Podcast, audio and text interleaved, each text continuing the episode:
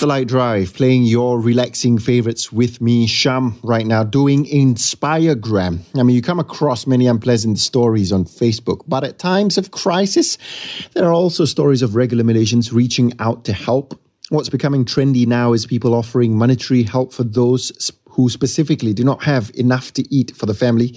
And on these Good Samaritans postings, they ask them to not be shy and just personal message them to ask for help. Now, this kind of help can't be compared to the big corporations spending hundreds of thousands of ringgit to help the needy. It's, it's a small act for smaller groups of people. But if many are offering help to their respective small groups of people, everyone gets to eat.